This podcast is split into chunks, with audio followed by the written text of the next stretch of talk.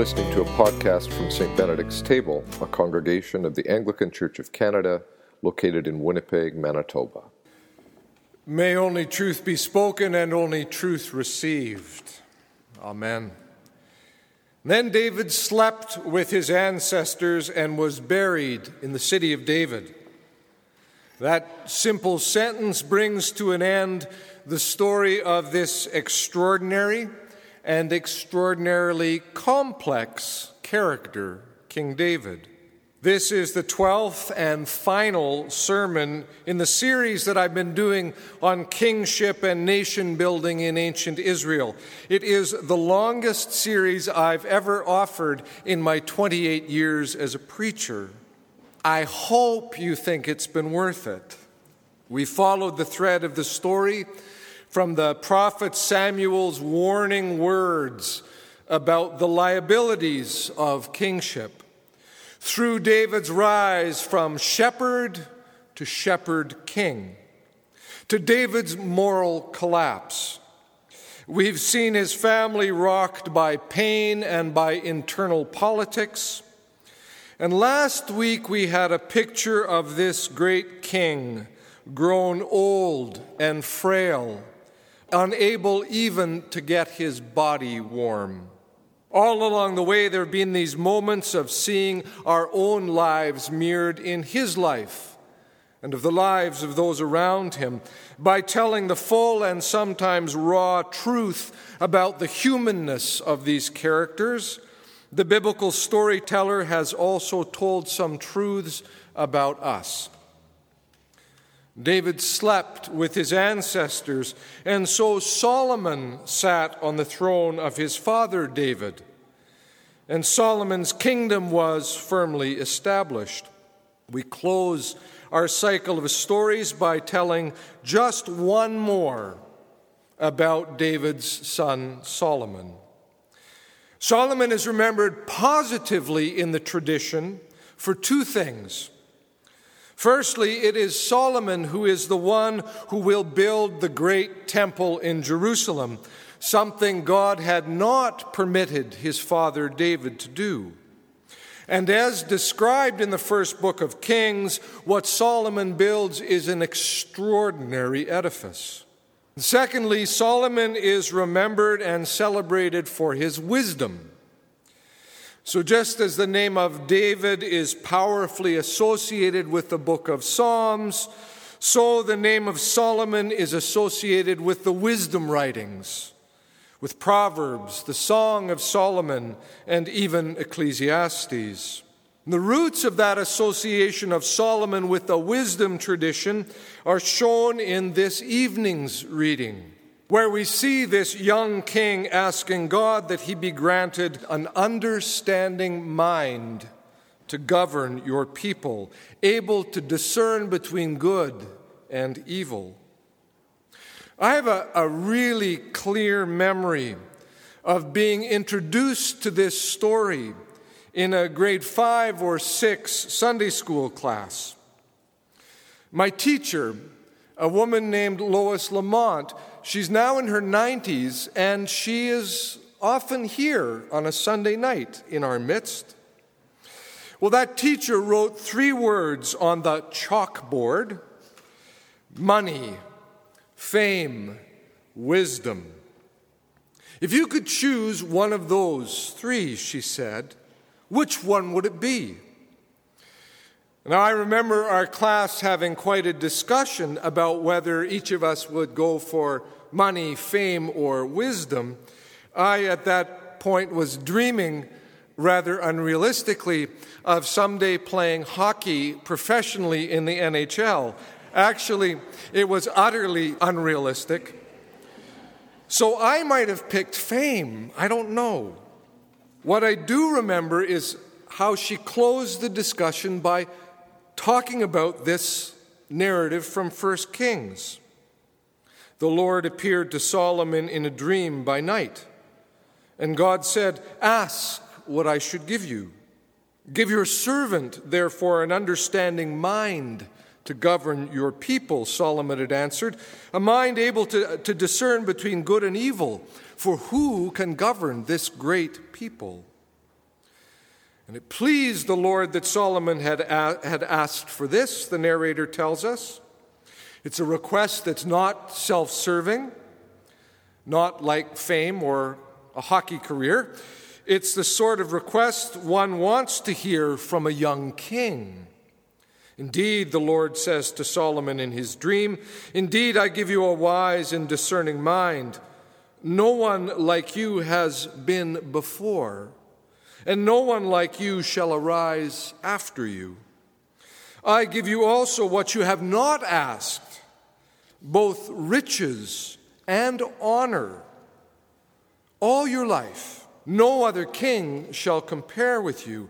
And I remember Mrs. Lamont telling us that because Solomon had chosen wisdom over fame and money, God had granted him all three.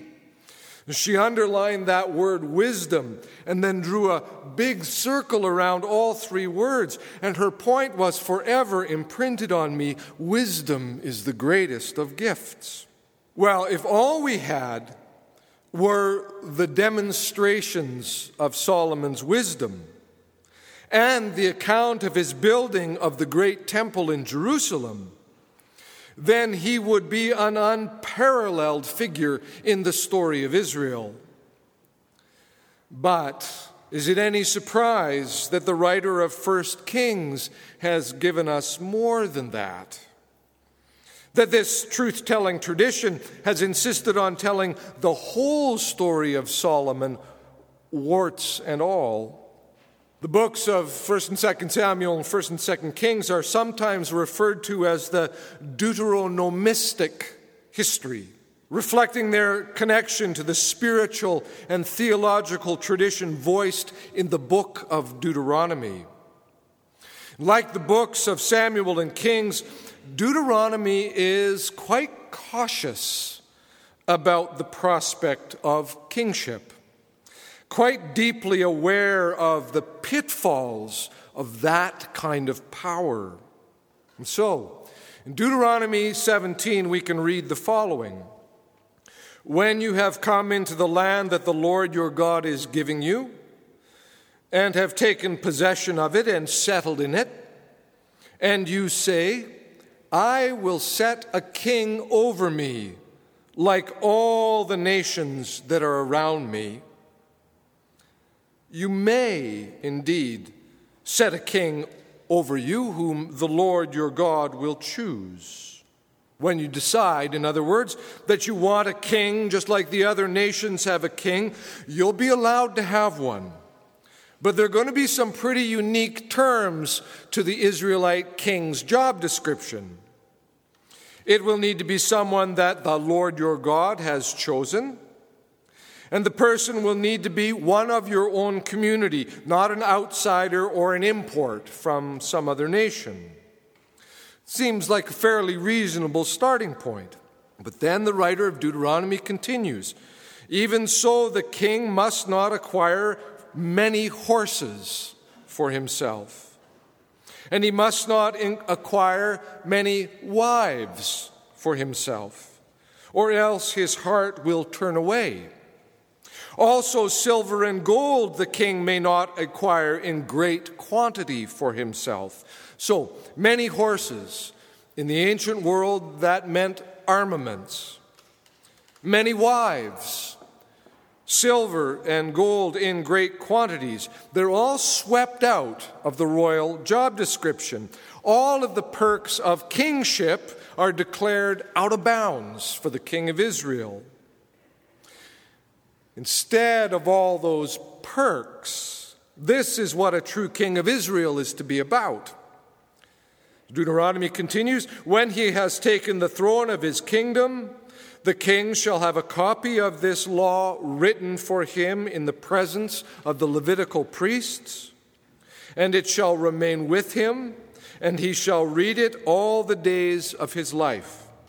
The heart of the Deuteronomic vision of kingship is a call to sit on the throne, so sit on the seat of authority, with Torah scroll in hand, reading it day by day and ruling from that peculiar vantage point, not exalting himself above other members of the community, the text continues, and not turning aside from the commandment either to the right or to the left.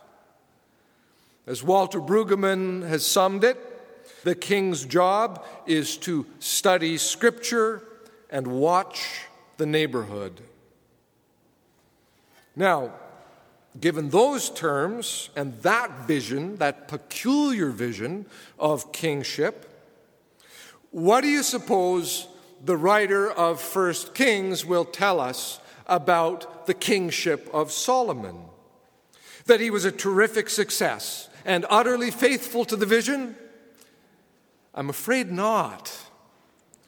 Solomon's wealth was legendary, and of course in the dream he was told, because he had chosen wisdom, so long as he was faithful, that he would prosper in that way. And while he did build that impressive temple, once it was completed, he went on to build himself a royal palace even bigger than the temple and even more ornate. Strike one. According to 1 Kings, he had 40,000 stalls of horses for his chariots and 12,000 horsemen. Strike two. Solomon also famously had 700 wives and 300 concubines. And because many of those wives came from other nations, he married internationally, came from other religious traditions, Solomon began to build for them shrines to other gods. As an old man, 1 Kings tells us, Solomon even accompanied his wives to those places, and he made offerings to those other gods. Strike three. Yes, Solomon did manage to build up and secure Israel's place among the other nations. And yes, he did at different points over his monarchy exude and reveal a kind of an extraordinary wisdom, yes. But when he died, his nation simply could not hold together.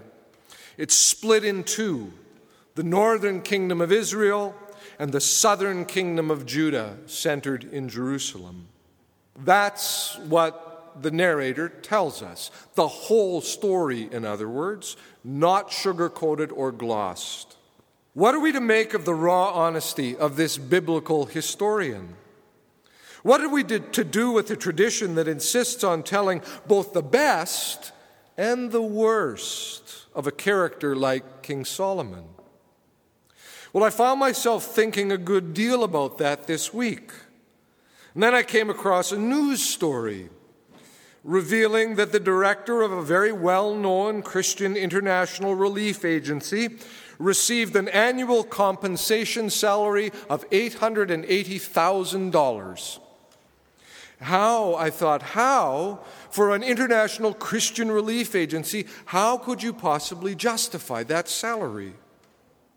And then there are all those accounts of megachurch and prosperity preachers earning million-dollar-plus salaries and driving Rolls-Royces and Bentleys, ostensibly as signs of God's blessing on their ministry.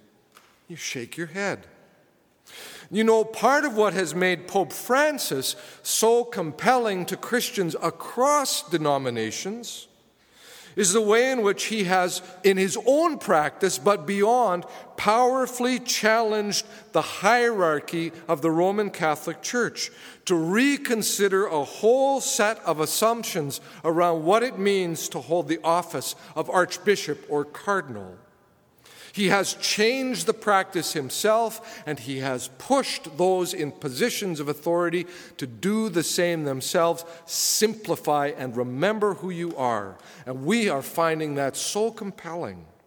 But you know, it's really easy to look askance at those obvious examples.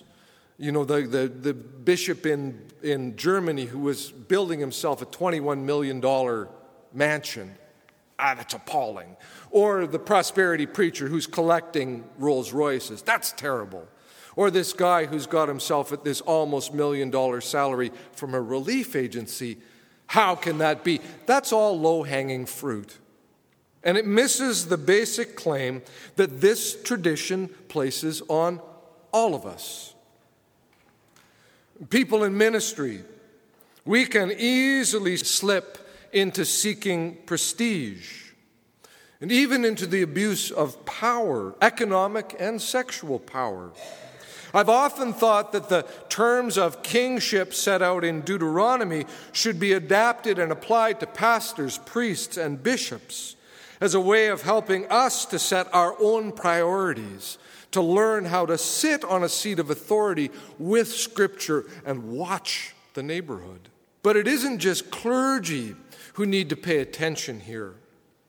The claim placed on all of us is to steep ourselves in this self-aware and self-critical biblical and spiritual tradition, and then to keep watching the neighborhood, keep watching what's going on in the lives of those all round us, on the other side of those doors, as a way of keeping us alert to the real hurts and the real needs and the real hungers of the world. And then, in the spirit of Jesus Christ, the one known as Son of David, in his spirit, to do what we can to keep our lives real and rooted, and God willing, even wise. In the name of God, Father, Son, and Holy Spirit, amen.